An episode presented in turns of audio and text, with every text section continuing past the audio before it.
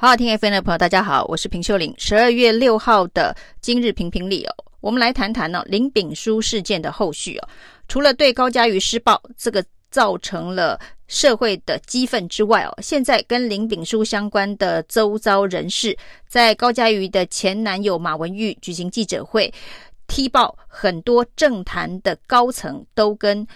这个林炳书有关哦，甚至呢指名道姓两位，一位商界的名人。国策顾问詹宏志，一位呢政坛的大佬，新潮流的大佬段宜康，都曾经向报道这个新闻的《镜周刊》施压。那詹宏志在媒体的延烧两天之后呢，决定要请辞国策顾问哦。那段宜康呢，到现在没有具体的回应，他只是说他的确曾经去打探。《镜周刊》要刊出林炳书相关的新闻，不过呢，他自己抛出了两则他跟林炳书之间的赖对话，在从赖的对话当中可以看得出来哦，林炳书尊称段宜康为老大。那这几天呢，很多的政坛人士都被卷入这一个纠纷哦，但是呢，每个人都说他们是被林炳书给骗了。所以有人说呢，这根本就是台湾政坛的寄生上流，就是一个林炳书，把整个绿营的高层哦、党政，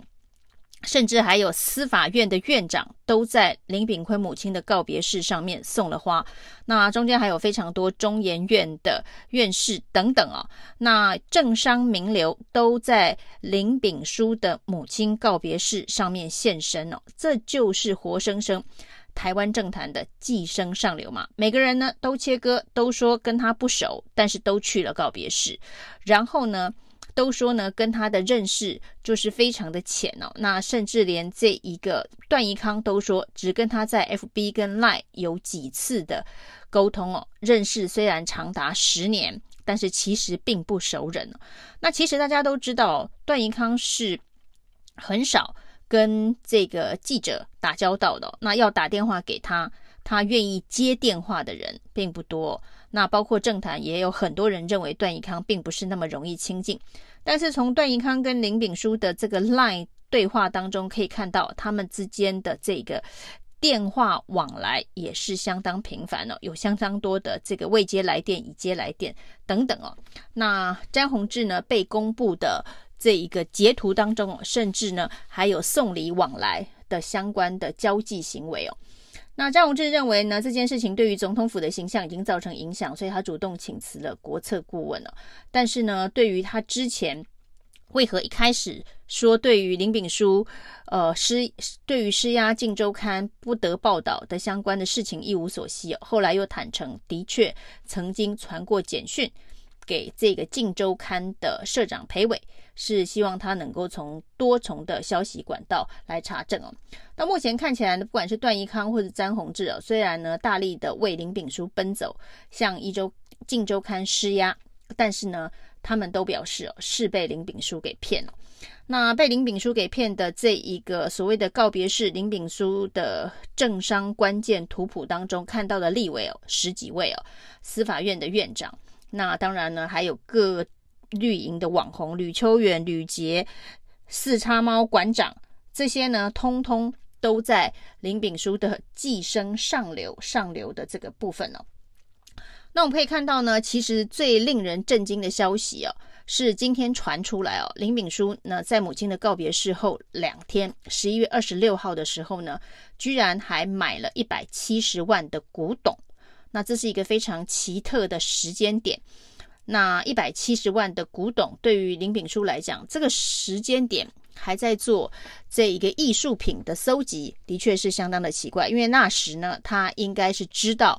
呃，在告别式之后，很有可能《镜周刊》会有相关的报道，因为他已经开始奔相求救了，去寻找。外援来协助他，那他寻找的外援，今天还有一个人主动跳出来，那个人叫做罗文嘉，就是前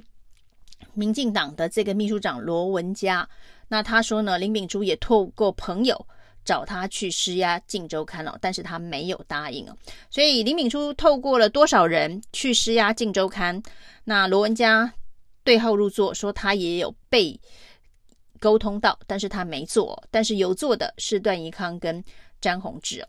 那除了这一个刚才所说的这个古董一百七十万的这一个采购是非常的奇特哦，那今天也有人在网络上抛出跟这个古董一百七十万汇款的一张转账单呢、这个银行的转账单，永丰银行的存款余额是在去年的这个时间点哦，有两千三百三十六万。那大家记得呢，在林炳书暴力事件发生之后，其实在司法院的判决书系统当中可以找到林炳书过去的暴。暴力记录，包括曾经也对前女友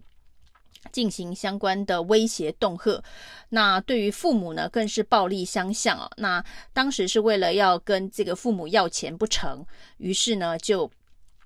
这个对父母暴力相向，那甚至父母都还申请了保护令哦。那这也不过是几年前的事情哦，他还必须啃老。因为他没有正当的职，他没有职业哦，那他还在读博士班，那等于是说没有这个经常性的收入，那伸手向父母要钱，要不到钱还殴打父母，这些都在司法院的这个判决系统当中可以看到相关的文书。那没想到短短的几年的时间呢，他居然存款余额有两千三百多万，还可以买一百七十万的古董。那很多人就好奇，那他这个突然增加的大笔的收入是哪里来的？是骗来的吗？还是因为从事某些特殊工作所得到的报酬？那有一种说法呢，当然他算是民进党的这个网军头子哦。那到底是不是哦？那不管如何呢，他这笔钱不管是买艺术品。可能极有可能涉及所谓的洗钱，因为呢，买画、买古董等等哦，是这个政商界常常用来洗钱的工具哦。那林敏书是这种状况吗？其实现在已经对于金流哦，就是说林敏书为什么可以这个寄生上流，诈骗了这么多党政高层哦，甚至说他是国安人员。那这件事情呢，也还有很多的罗生门哦，因为周玉蔻踢爆说他是。谎称国安人员这件事情，总统府早就有掌握。那掌握了之后呢，经过调查，他只是王牌大间谍，这个豆豆先生等级的，于是呢就没有下手处理啊。那没有处理呢，只警告了。部分的人士啊，结果如何如何？但是这则新闻已经被总统府严正否认了，因为这是一个非常非常严重的事情哦。就是你一年多前就知道他是国安诈骗犯哦，结果你还任他到处横行，害这么多的民进党的立委、民进党的政治人物都受骗哦。那这的确是蛮罪孽深重的。那另外一个案外案哦，就是除了这个金流的部分哦，现在检调。应该要深入的调查，就是说他的这个突然增加的这个大笔的金流到底是怎么样子的往来交易啊？那现在已经有疑似洗钱的可能性发生哦，那减掉真的是应该针对这个金流好好的调查。另外呢，他到底在网络上面扮演网军的何种角色？这也值得深入调查，因为呢，在林景。林炳书到案之后呢，网络上有一篇洗白文、哦。那这篇洗白文呢，疑似跟台独机关枪李伯章有关呢、哦。那现在经过了几天的追逐、否认、调查、证实，这个疯狂维尼说他把这个账号借给了李伯章哦。李伯章说他不是疯狂维尼，可是疯狂维尼说把账号借给了他。那整件事情呢，到底是不是跟这个政坛有关呢、哦？跟台南政坛有关呢、哦？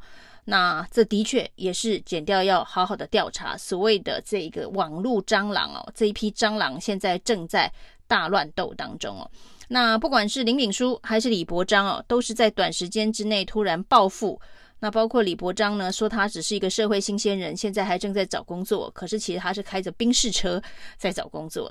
那这个林炳书呢，在几年前还在殴打父母、啃老要钱，结果他现在银行存款有两千三百多万。